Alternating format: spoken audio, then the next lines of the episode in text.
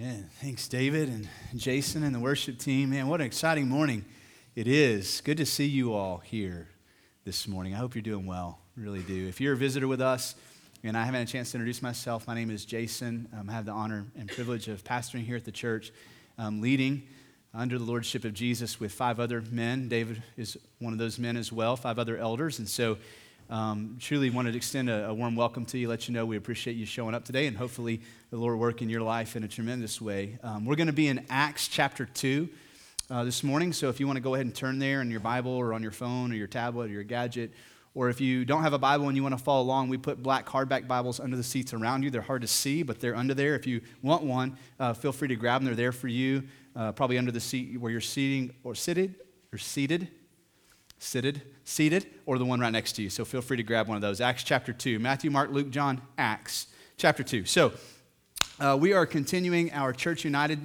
uh, series. This is the second sermon in the series. And, uh, and so this morning we're going to be talking about what it means together in corporate worship. Our vision as a church um, is based on our mission um, that Jesus gave us. It's non negotiable. Um, and he told us as a church um, through Matthew 28, through Acts 1, to go and make disciples of the nations, to lead people into a vibrant, life changing relationship with Jesus. And so, as we do that, um, we have a vision and a strategy that we work within to get there. And so, the first uh, component of our vision is gathering and worship. And so today, what we're going to talk about is the significance of what we do here on Sunday mornings and what that has to do with the rest of our lives. What we do on Monday at our job, what we, uh, what we do in the Philippines in June, what we do in Flint, Michigan at spring break, what we do at the Super Bowl party for the homeless in February. Is that the Super Bowl? Uh, the Christmas store in December. Everything else that we do in life, what this morning has to do with that. And uh, my prayer um, is twofold, really for those of you who maybe don't have a church background or you're not a Christian, uh, don't really know a lot about church, but you know that we call this time worship, I hope that in some way you'll, you'll, you'll, you'll gain some bearings this morning, a, definition on what we mean by the word worship. And, uh, and maybe even the idea itself would be elevated in significance in your mind and heart as you leave out today. And for those of you who are familiar with church, uh, you've been going to church for a long time, um, you probably, like me, um, easily become complacent to what this is and what it means for us. And, and, and I'm prone to take this for granted because I'm prone to take you for granted. And I'm prone to, even though in my mind I know this is supposed to be important, in my heart sometimes I approach corporate worship flippantly. And so, my second prayer for us is that um, for all of us, that uh, the significance of corporate worship would be elevated in our minds and hearts this morning, that we would regain um, the majesty of being in God's presence together and what that means. And so, um, before we get started in Acts 2, just a couple of things to give us some bearings. So, there is a distinction between personal worship and corporate worship, okay? Uh, personal worship can take place um, anytime uh, I'm by myself. Um, it, it, happens oftentimes when I get alone by myself and there's no music playing and I'm not singing, and I simply open God's Word and I read in faith as the Holy Spirit of God works within me to illuminate my eyes to see truth, um, beautiful moments of personal worship take place there. Uh, sometimes when I'm by myself, and a song that we sing in here or a song that I'm writing that's you know, rooted in biblical truth will well up in my spirit and heart, and I'll sing um, even when I'm by myself. It's kind of weird, I know. And, uh, and, and, to, and, to, top it off, I'm not that great of a singer. So, any given day, you could walk into this building if nobody else is here and hear somebody singing down the hallway, and you might be overhearing me in personal worship, okay? Uh, personal worship can happen in a lot of different ways when I'm alone with Jesus. It's an important part of my relationship and journey, and it's an important part of yours as well. However, there is something called corporate worship. It's what we do when we're together that is equally important and significant to our walk with the Lord and our relationship with one another. And God has called us to both. And so we're in a, a multimedia culture church is at the tip of our fingers, whether I'm going to um, go on the internet and watch a live stream of a, of a worship service, or I'm going to watch on TV something that's live or something that happened last week and it's a replay, or I'm going to listen to something on the radio. I have access to all different types of experiences and, and access to quote unquote worship services. Here's the problem In order for it to be a corporate worship experience, we have to be at the same place, at the same time, with the same purpose. And so while you can watch it on TV and you can watch a corporate worship service taking place, if you're there by yourself, you're not part of that.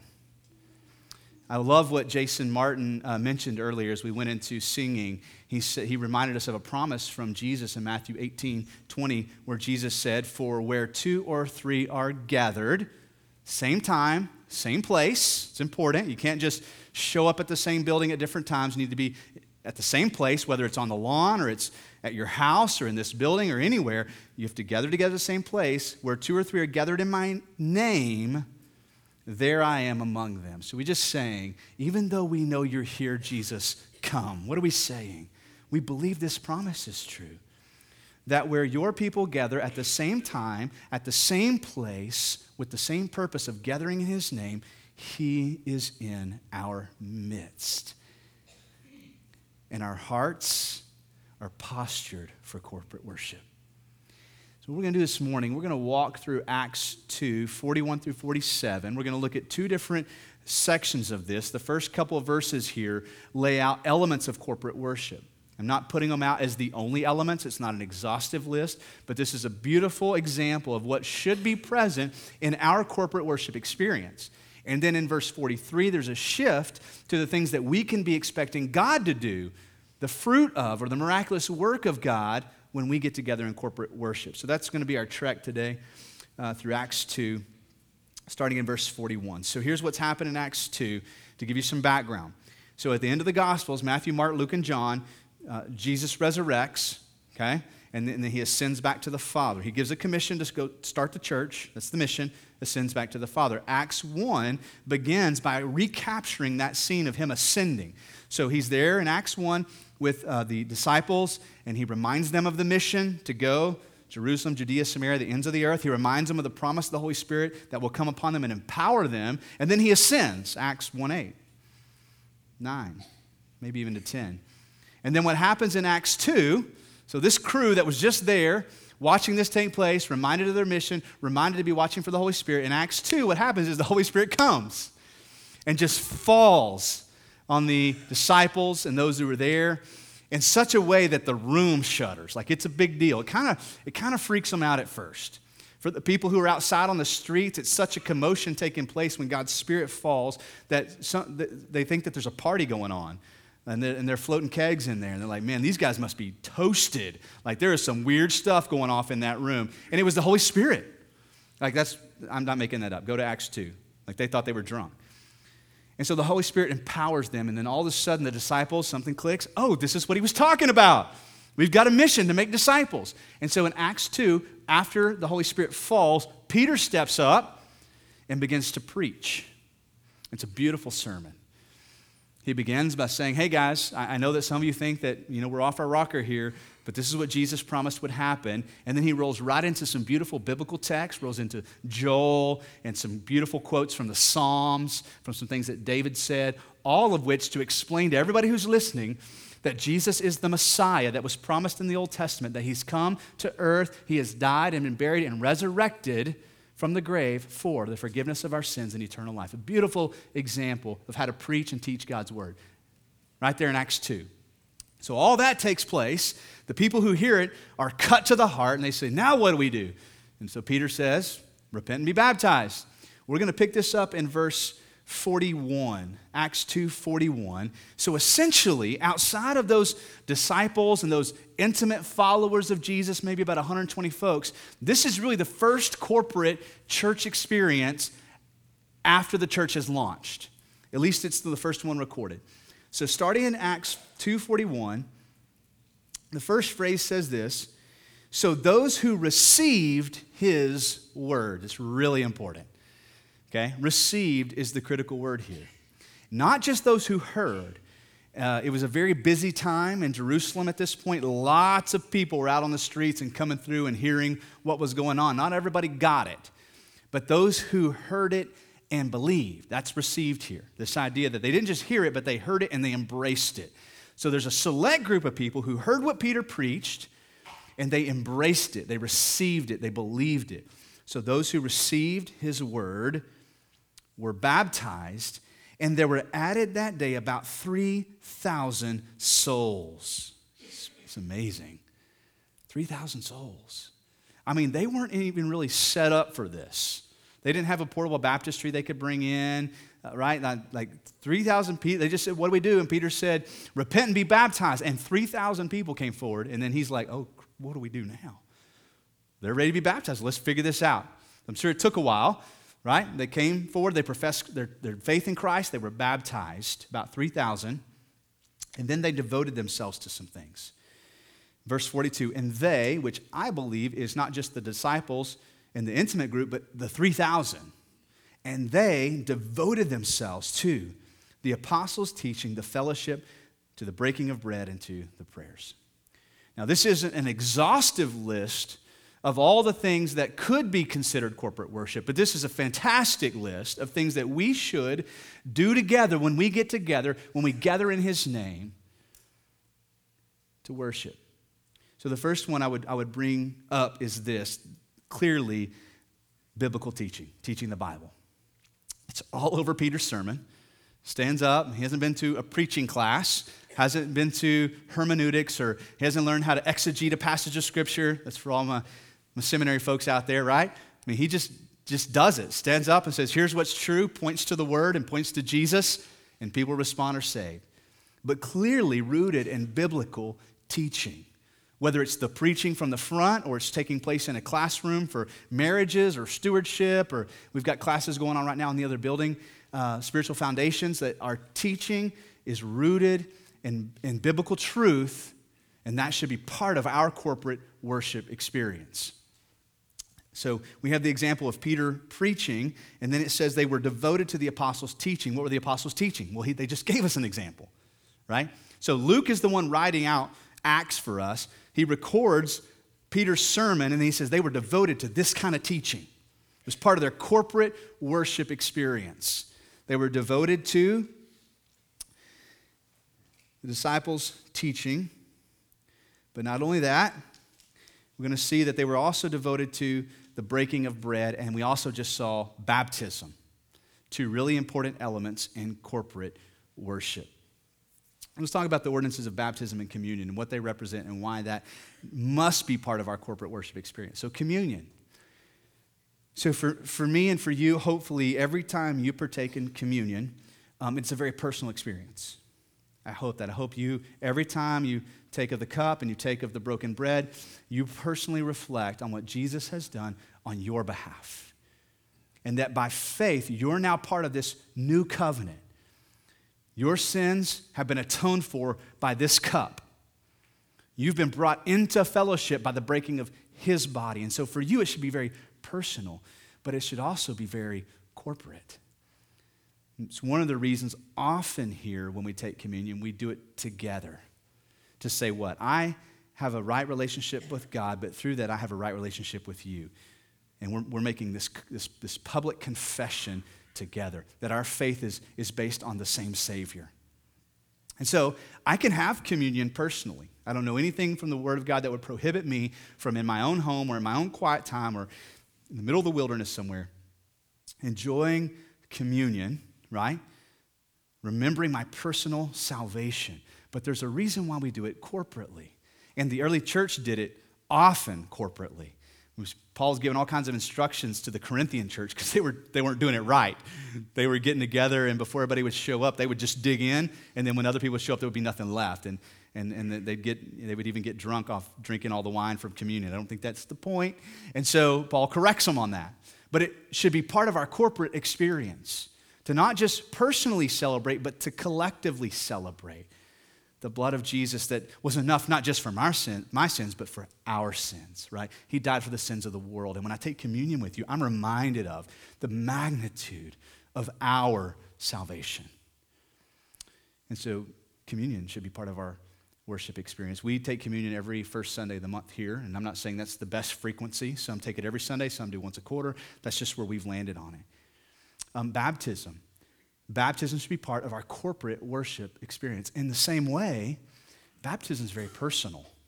Those of you who've trusted Jesus and have been baptized, like you remember so much about that experience. You remember people who were there, songs that were sung. Like you just remember that moment. It was, it's a landmark, it's a milestone in your spiritual journey that you sometimes lean against. You remember, that's right, I am His, and, and I've confessed this, and I'm a Christian. And so baptism is an important marker in your life personally, but there's something that happens when you come up out of the water, whether it's in a river, a swimming pool, or in a baptistry inside of a building, right? What happens? Worship erupts and we don't have to cue it. You know, there's no, right? There's no big red flashing letters up here that say, clap and stand up and sing. Like it just wells up within us, right? And so there's something very corporate about the baptism experience that encourages and nurtures all of our souls when we see a person publicly professing their faith in Jesus. And we're all reminded of our own faith and it's stirred up within us. And so baptism and communion were part of this first corporate worship experience. The next thing that he mentions is the fellowship or the koinonia is the Greek word. And we're going to spend some time here um, because the word means so much. Um, early on in my Christian journey, I would hear the word fellowship, and all I really heard was hanging out together. Okay? Now, it's important to be together, same time, same place, but it's more than that, right? It's, has, it has depth below that. It has heights above that. It extends broader than that. And so when we look at this word koinonia, just three working definitions, which are there in your sermon notes um, gathering as a community, bringing together a common gift, and a joint participation in something. So we're going we're gonna, we're gonna build those out now uh, in application to what it means to be a Christian koinonia, okay? Um, then the, the word uh, comes from uh, like secular terminology at this point in time. It's not just a churchy word, um, but what does it mean for us to be a Christian community? Not just a community, like many of you live in communities, right? You have HOAs or gatherings, and so community for us is somewhat a generic idea, but what does it mean to be the community of Christ? Uh, I love Hebrews 10. When we finish this um, a Church United series, we're going into a series, we're going to walk through Hebrews chapter by chapter, and I'm really excited about getting back to 10. Uh, so we're not going to get into it fully here, but we're going to look at a few verses from Hebrews 10 describing uh, the things that are supposed to be present in our corporate worship as we gather as the community of Christ. Verse 19 begins here. Therefore, brothers, since we have confidence to enter the holy places by the blood of Jesus, it's, it's a reference back to what happened at the cross when the, the temple curtain, the veil was torn, opening up access into the presence of God. Before that, the presence of God was shut off from sinful people like me. And if I brought my sinfulness into the presence of a holy God, I could expect to die. We just sang about that. May the vision of you be the death of me. But in Christ, we now mean a good death, right? I need the old me to die. So that's what we mean now when we say that. But before the cross, I could expect, right, to die in the holiness of God. And so what is being described here in Hebrews 10 is that now then access has been opened up for all of us to enter into the presence of a holy God. And Jesus said, Where two or three gather in my name, I'll be with them. He's talking about this access we now have into his presence. And so, therefore, brothers, since we have confidence to enter the holy places by the blood of Jesus, by the new and living way that he opened up for us through the curtain, that is, through his flesh. And since we have a great priest over the house of God, that's Jesus, verse 22, look at this. Let us draw near with a true and, with a true heart and full assurance of faith, with our hearts sprinkled clean from an evil conscience and our bodies washed with pure water. Let us draw near. Um, I'm not going to expound too much. If you go back and listen to last week's sermon, I talk a lot about this from Ephesians 2, how we've been called to draw near. And we've been called to draw near to the presence of God individually. And when we do that, and collectively, we look up and all of a sudden we're nearer to each other. And so here we're reminded that since Jesus has opened up God's presence to us, we're to draw near. But then he goes on in verse 23 let us then, in our drawing near, let us hold fast the confession of our hope without wavering. This is important. When I show up here with you, um, we are to collectively hold fast to what we believe to be true, our confession of hope. So that, and some church experiences do it more formally in the form of like creeds. They recite creeds. They remind each other through these uh, memorized creeds, which you find some examples in the New Testament, okay, of what we believe. This is our confession, this is our hope. Sometimes it's more informally. We do it here every Sunday in the songs that we sing. You see, the songs that we sing aren't just to stir your hearts emotionally. We'll talk about that in a minute, how that takes place. But the songs that we sing are for us to remind one another of the confession that we believe to be true. And so I'll be honest with you. Sometimes the words that are coming out of my mouth when I'm singing songs, sometimes uh, they're just lip, it's just lip service. And in that moment, I might be struggling to believe what I'm singing. And here's what happens when we gather as, as the, the body of Christ with a public confession. Louder than the voices in my head, I hear your voice singing too. Even those of you who are out of key, I hear you. And you're reminding me of what is true. We're singing our confession together that we've placed our hope and our trust in Jesus and Jesus alone. And that's our public confession. Whether you do it formally or informally, when we gather collectively, as the, that's what marks us as the community of Christ, is that we have this corporate, public confession of what we believe to be true. And then he says in verse 24, let us consider how to stir up one another in love and good works. I believe this is where there's room for us to be stirred emotionally in worship. And we're going to talk about the content of the songs that we sing in just a moment. But we don't just pick songs that move us emotionally, right? Otherwise, we're going to get stuck, you know, with, well, I won't even go there. Um, with a bunch of songs we shouldn't be singing, right? There are a lot of songs that stir us emotionally, but don't lead us to Christ. Now, but there is room for our hearts to be stirred, right? By the truth of God's word. There should be a stirring. There should be this elevation of affections and, and this longing and desire. It's good to cry in worship because your heart is stirred. Whether you're being broken over the price that was paid for you and Jesus on the cross, or you're just being overwhelmed by the goodness of how He has loved you well this past week, whatever it is, it's okay. It's good to be stirred. We get together, we sing our confession over one another, and our hearts are stirred up. But not only that, we are moved to good works. Part of our worship is our serving together. Now, is any serving worship? No right? So there, it has very little to do with the thing we're doing. I'll give you an example of something that doesn't seem like worship, but I believe was truly worship. Happened about four weeks ago. Um, a family member of mine who's uh, incarcerated and needed to go over and pack up this person's belongings. Uh, and no, nobody likes, there's a few of you who like to move and you're just weird. But packing and moving is something that you shouldn't enjoy doing. It's a big deal when God said to Abraham, Pack up your stuff and go to the land that I'm going to show you. I'm like, Really? Like, pack on, like, that's a big deal, packing up all your stuff. So it's a bigger deal when the person you're packing and moving for, you don't know them and they're not there to help, okay? So it was, it was, it was a big deal. I was going over there to pack up this family member, had to do it all in one day, was not looking forward to it, and reluctantly I shot out a text message to some guys in our life group and then a couple of other brothers just trying to solicit some help. And, and guess what? They showed up. A couple guys even took off work to come help me pack and move. Like, it's huge. And that may not seem like corporate worship to you, but we were gathered together, and, and there was such a heart. Matter of fact, we stopped at lunch to pray over the situation and the person who we were moving for. Like, I believe it was an expression of worship, walking in good works and a sacrifice on behalf of somebody else because we all know and love Jesus. And so, even things like that can be corporate worship. Just getting together to sing is not necessarily corporate worship. And so the author of Hebrews reminds us of these things that we're to draw near together, hold fast to our confession, to stir one another up to love and to good works. But koinonia also means this, and I love this part of it. Never forget the first time I read this part of the definition to bring together a common gift. I'm going to talk about how that plays out in three ways specifically, but it can come together in a lot of ways.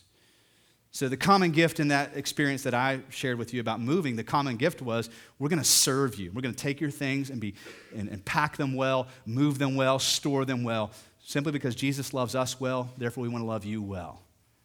Okay? There's this common gift that we all gave. Now, think about that. What, did it, what was the gift? let's just talk about money to begin with, right?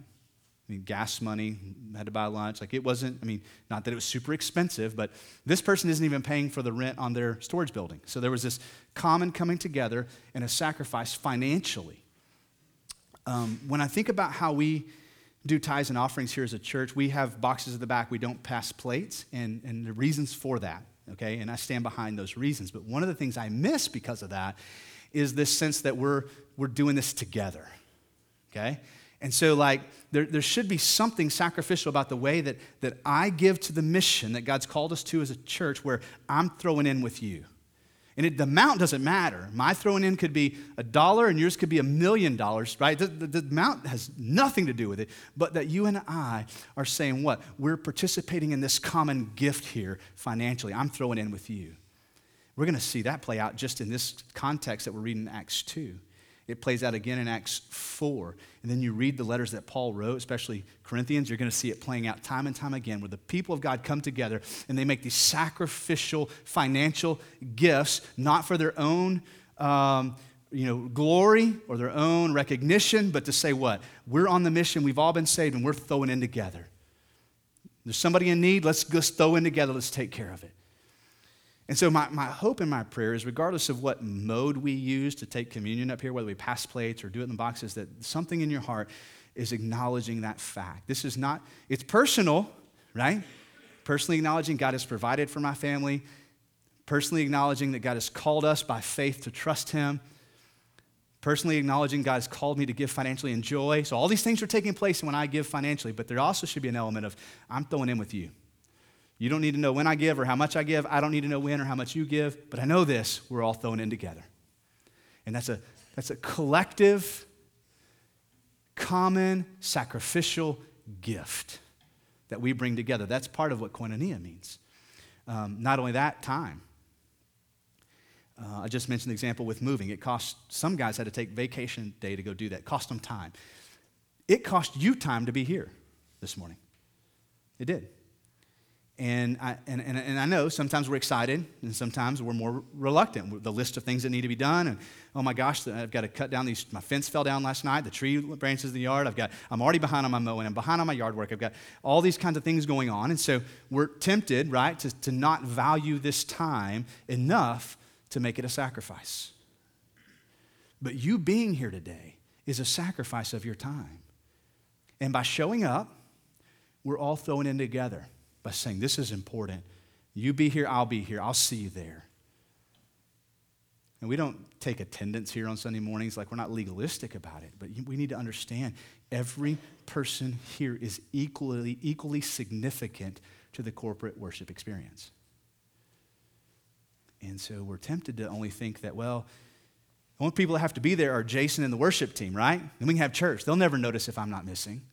That's not how it works. Like if if I don't show up, trust me, somebody's going to get up here and bring a word. We've got five other elders. Brian Lamb, it's going to be so much better than I would have done anyway, right? I am an insignificant piece of this puzzle. And you are a significant piece. And so we bring our sacrifice of time together.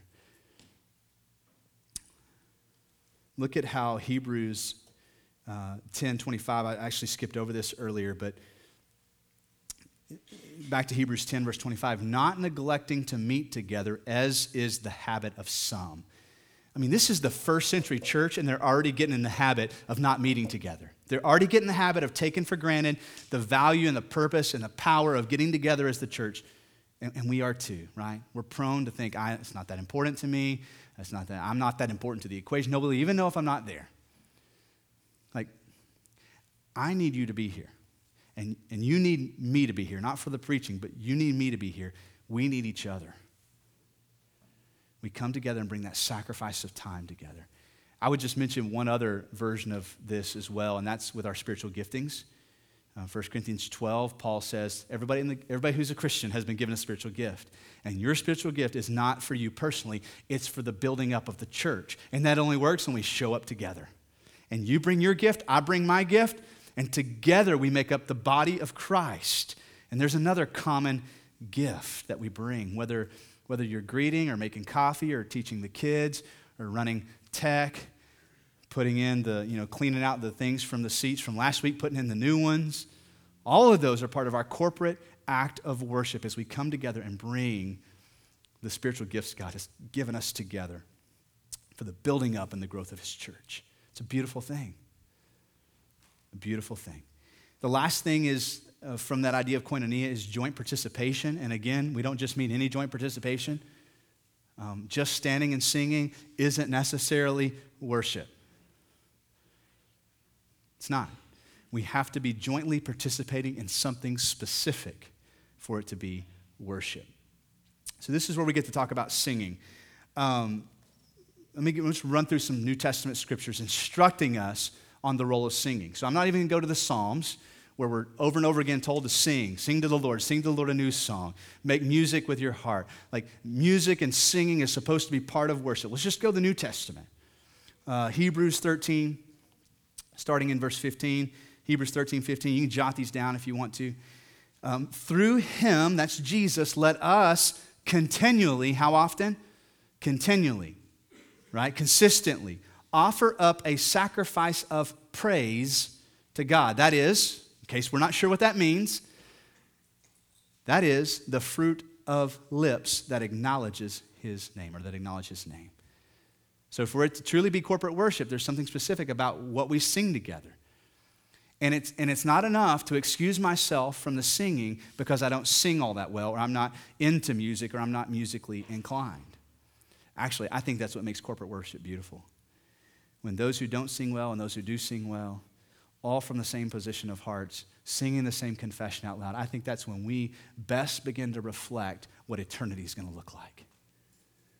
When people from all ethnicities and backgrounds and different skill levels of singing, we come together with one voice to sing unto the Lord. Ephesians uh, 5:18 through 20, we're instructed, do not get drunk with wine, that is debauchery, but be filled with the Spirit. Verse 19. When we're filled with the Spirit, okay, corporate worship, His Spirit fills us. When we're filled with the Spirit, verse 19, addressing one another, this is how we're to talk to one another, addressing one another in psalms and hymns and spiritual songs, singing and making melody to the Lord with your heart. We'll get to the mind in just a minute, but with your heart, you need to mean what you're singing. Needs to come from inside giving thanks always for everything to God the Father in the name of our Lord Jesus Christ, submitting to one another out of reverence for Christ. We were just told that when we get together corporately, we're supposed to sing to one another. And so, our singing, then, when I'm standing over here or if I'm in the back of the room and I'm singing songs about Jesus and to Jesus, on one level, it's very personal for me, and it should be. At sometimes I forget you're in the room. But that shouldn't be the norm always. Something very personal, very vertical about my worship. But there's also something very horizontal about my worship experience. When we bring together our voices and we sing with one voice unto the Lord.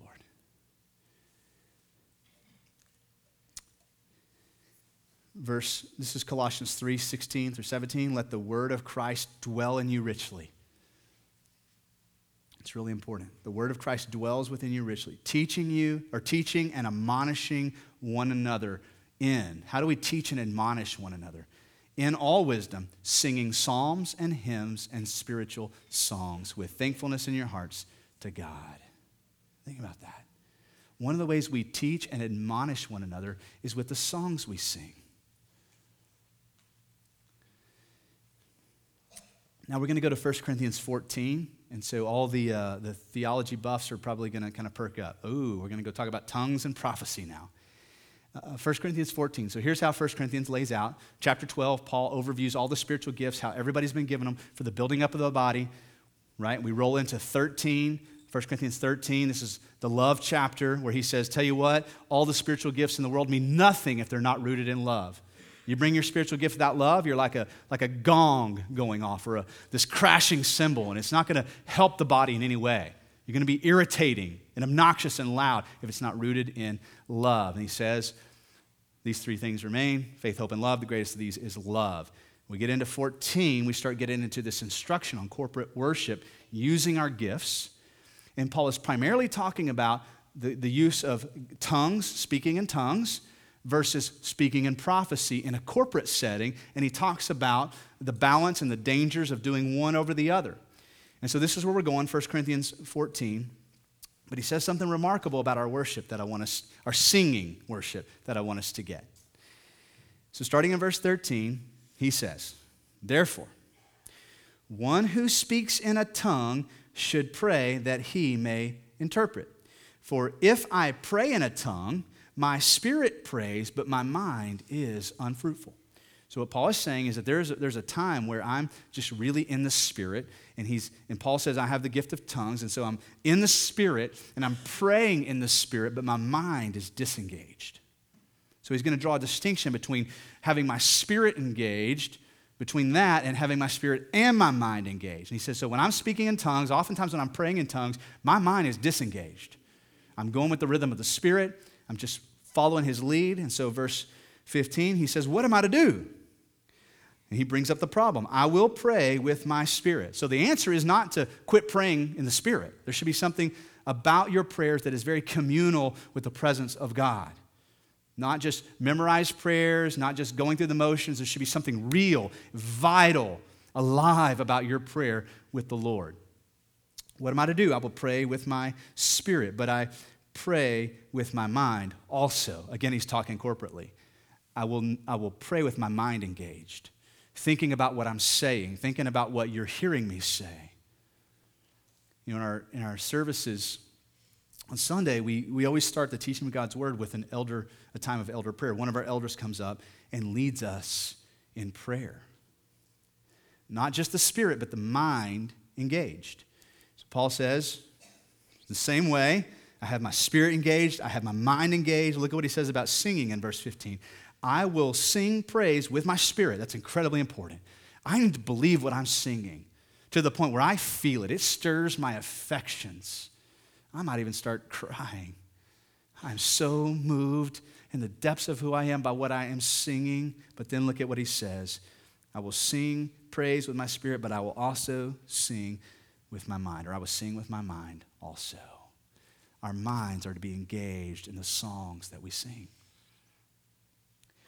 Um, and 16 is just very practical. Otherwise, if you give thanks with your spirit, how can anyone in the position of an outsider say amen to your thanksgiving when he does not know what you're saying?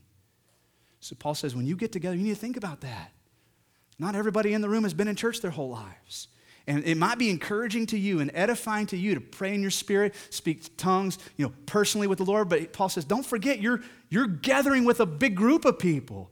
And there are people in the room who are brand new Christians, not Christians at all. And how are they gonna, how are they gonna agree with you if they don't understand what it is that you're saying or singing or praying?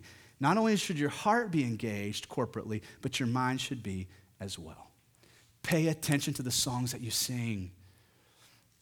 I have a, um, I have a hyper criticalness about me that I don't necessarily love when it comes to the songs that we sing.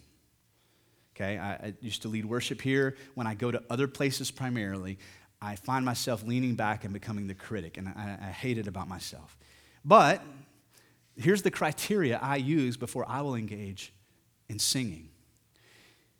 If the words that I'm going to sing could be removed from this room and I could take them with me on a date with my wife and sing them to her without changing any words, and it applies equally to her as it does to Jesus, I begin to have an issue with what I'm singing.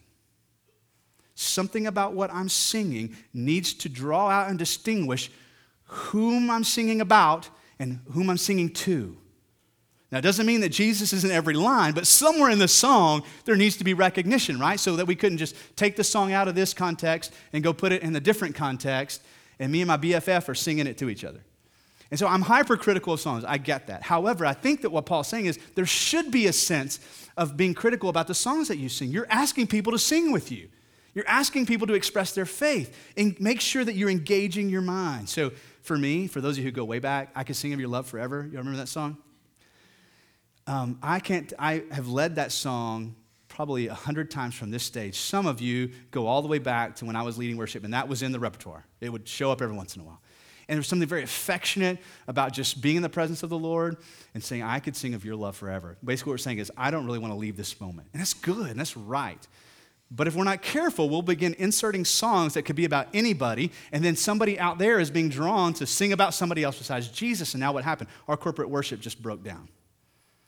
So there should be something about the content that we're singing that engages our minds, right? So that we're singing what is true, our common confession. Um, the guys and, and gals who lead worship here, I want you to know they go through the lyrics of our songs. Several worship leaders up here. Jason Lewis is the primary. I call him the gatekeeper.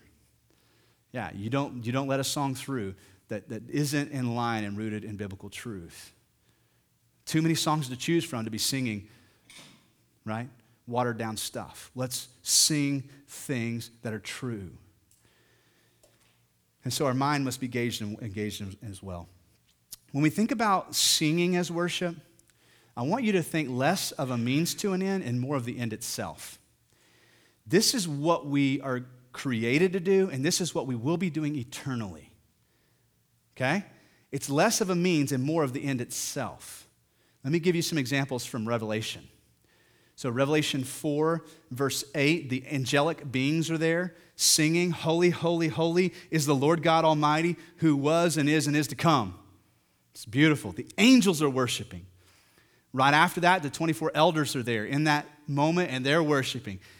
Revelation 4:11, they're singing, "Worthy are you our Lord and God, to receive glory and honor and power, for you created all things, and by your will they exist and were created. What a beautiful song of truth. The elders are there in Revelation 4 singing this. Chapter 5, the saints gather. Revelation 5:12, here's what the saints are gathered and singing. 5:12 says, saying with a loud voice. So we're not quiet and subtle about this. Like it's biblical to get loud in here in your singing. It is. We're going to sing in just a minute. And I, and I hope your hearts are stirred to sing at the top of your lungs, because this is what we'll be doing eternally. Worthy is the Lamb who was slain to receive power and wealth and wisdom and might and honor and glory and blessing. When we get together to sing for worship, there should be something inside of you stirring, something that stirs inside of you and says, This is right. And here's what that is this is what you were created to do. You and I were created to bear his image, to reflect his glory, to worship. Now, here's the thing what we do in here is just a snapshot of what we'll be doing eternally. What we do in here is just this brief reminder for just a moment. This is what I was created to do. This is what I'm longing to be doing eternally. All right, I'm ready to re engage in the mission. I'm ready to re engage in my work week and my family responsibilities. So we come in here for a moment to remind us of what eternity is going to look like. And that helps us deal with the frustration of Monday with our eyes fixed on eternity. The last thing that he mentions here is, is prayer. Just give you, um, so when we come together, prayer should be part of our corporate worship experience. Praying for one another, praying in a way that we're leading the group. Um, we have elders who lead out in prayer, but did you know that our elders are available along with our prayer partners in every worship service for you? At any moment, during any song, you want somebody to pray over you or with you, if you'll go back to our Connect corner, we have elders hanging out there. Now, not everybody there is an elder, but if you don't know who our elders are, talk to one person and ask them, hey, can you point me towards an elder? And within one person, you should be with an elder, ready for an elder to pray over you in that situation. Prayer partners as well. Like that's part of our corporate worship experience is praying for and over one another. All right, we're going to shift now, verse 43. Two, okay, so that's, that's what we do. Those are uh, the elements that we participate in. Now we're going to get to what God does, our expectation of what God does in corporate worship. So, verse 43 and awe came upon every soul, and many wonders and signs were being done through the apostles. Now, it doesn't say that all came upon every soul because many signs and wonders were being done by the apostles. It's saying that first, that all came upon everybody, every soul there, and God was working miraculously. Um, uh, Paul Tripp tweeted this morning. If you follow Paul Tripp on Twitter, he defined. He said this about corporate worship. Corporate worship is designed. So everything we just talked about, commitment to the Word, commitment to the ordinances, a commitment to prayer, to the koinonia. Corporate worship is designed to capture our awe and reclaim our wondering hearts with a greater glory than our own. We get together, corporate worship, it's, it's a resetting of value and worth and purpose and reality all week long. These voices have been competing for my attention and my affection all week long. Voices have been trying to talk me into finding my joy in lesser things. When I get together with you, those things are reset. I behold a glory greater than my own, and God recaptures my heart and He reclaims my attention. And so Paul says that verse 41, 42, and awe came upon them. And many miraculous things were being done. Wonders and signs were being done through the apostles. Now, we tend to go um, automatically to healing, people being raised from the dead. Those are miraculous signs and miraculous wonders. But, like, not as a cop out, but could, can I just be honest with you? Is there anything more amazing than a dead heart coming alive? Is there anything more amazing than when somebody who doesn't know God hears the gospel and all of a sudden something quickens in their soul, faith is ignited, and they become alive. That's actually where this Acts 2 passage ends, the greatest miracle of all. What Paul says in Acts 2 that we were like dead men walking, but at the right time, God made us alive. This is something we should expect to happen when we get together in corporate worship. Um, I, heard, uh, I heard this at a conference I went to.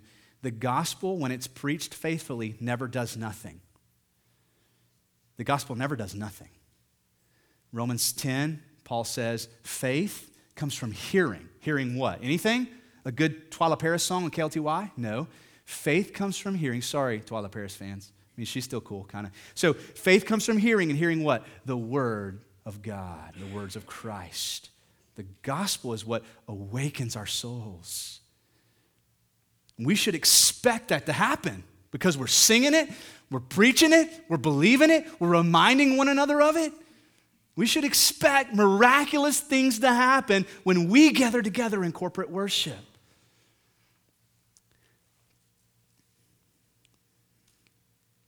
Greatest miracle of all is that when a dead heart comes alive through believing Jesus, the guilt of sin is removed, the weight of shame is removed, the burden of performance based acceptance is removed, the despair of loneliness is removed, and so on and so forth.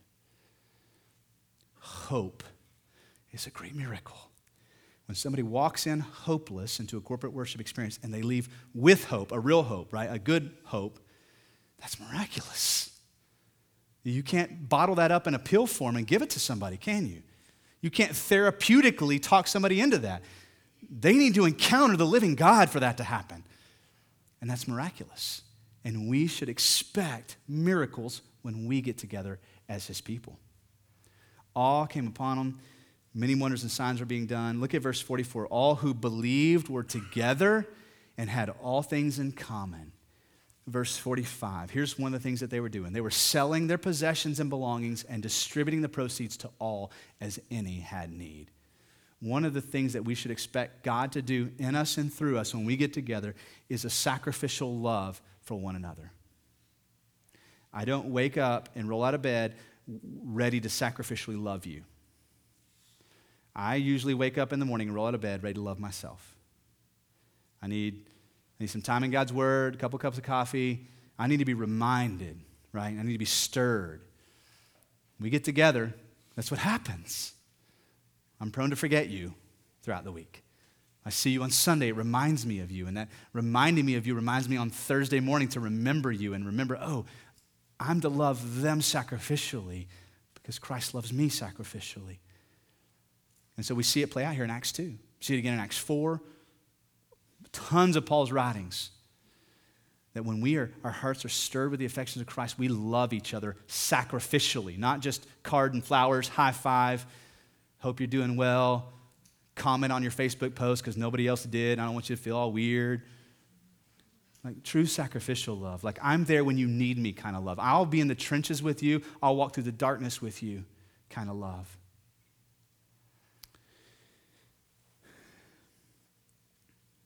Verse 46 And day by day, attending the temple together and breaking bread in their homes, they received their food with glad and generous hearts. Can I just point out the obvious?